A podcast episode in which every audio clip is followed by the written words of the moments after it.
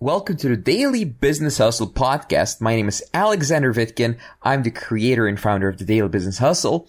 On this podcast, I share with you my top unbiased business advice, sales advice, and I talk to the world's top experts in their fields related to business.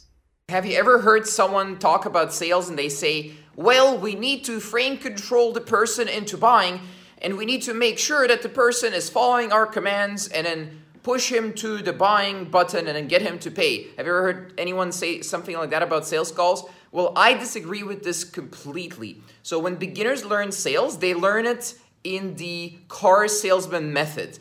And that may work if you're a car salesman or you're in a certain markets in the world where that kind of sales works, like mainstream sales, uh, sales in shops and stuff like that. But if you want to learn high ticket sales, you want to learn how to sell on the phone and sell to smart people who want to get real results and want to pay uh, up to $15,000 or sometimes even more for a service that is fully delivered online, then you need to use a different sales process.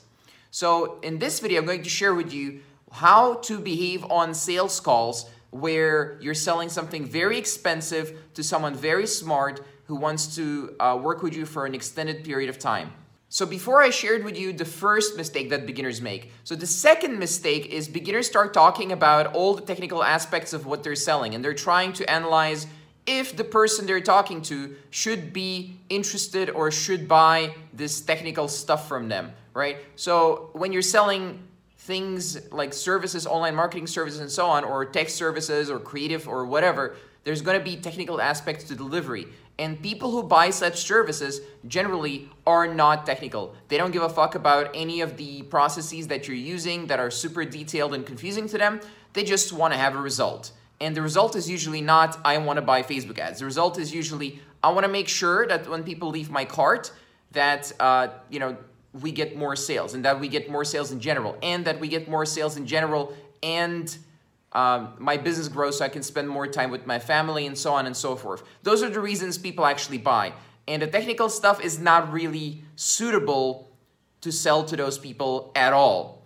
It is suitable if you're a freelancer and you want to sell yourself to get a job or a gig. So the way I like to approach sales now is I like to approach sales as a trusted consultant. It's somewhere between a doctor and your mother, pretty much. So, in a sense, a doctor is someone who you have to trust. If you have some serious disease and he says you need to get this treatment, you better agree, or at the very least, get a second opinion, and a second doctor is likely to say the same thing as well, right? So when you tell a doctor, I don't want this treatment, they're gonna say, no, no, sit down, you really need this treatment.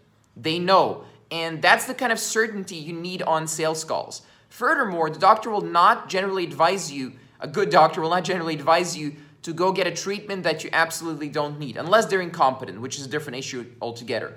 So a doctor will be a trusted advisor. They won't try to get you killed because, well, you know, that's the opposite of what they're trying to do. And that's the oath they took, and that's the training they got, and everything says you need to be a trusted advisor. In the same way, when you're selling services on the internet, you need to be a trusted advisor. It's the same type of frame. And the th- reason I said you need to be a little bit like someone's mother is, well, I guess you could say a psychologist as well, because you're actually teaching people how to make decisions. Lots of people don't know how to make decisions when buying, and you need to guide them through the process. So if someone says, well, yeah, so I need to compare it to other offers and so on and so forth, da da da da do they really know what they're comparing? Do they know what's important? Do they know how deep they need to go into comparison, how much proof they need, and so on? Well, usually the answer is no. Usually, when someone's buying a service, they're comparing completely irrelevant things. They're comparing some kind of uh, how many clients have you had that are of this specific type without even knowing if this type versus a different type makes any difference in the service delivery. People don't know how to buy. People don't know how to make decisions with high-end services. So you need to basically make sure that you're that trusted advisor and that you can help them in their best interest to make the decision as fast as possible uh, once you've decided that they can benefit from the service. And once they have decided that, it is your absolute duty to do whatever it takes to get them to buy from you because you know that they'll get results from it. And by everything I don't mean lie to them. By everything, I mean do ethical sales, like consult them ethically and handle their objections. And most people simply don't know how to do it. And if they do, they pussy out or they just don't do it for some other reason. I don't really understand sometimes why people don't follow the sales process. So that's pretty much it. If you use the tips, you'll get a lot more sales. If you don't, well, yeah, yeah, that, that's gonna be tough to build a business like that. All right, this was our show for today. Please subscribe, rate, and review this podcast if you like it. I'll see you next time. If you'd like to find out more about me, visit vitkin.net. That's V-I-T-K-I-N dot net. Thank you for listening to this show and see you next time.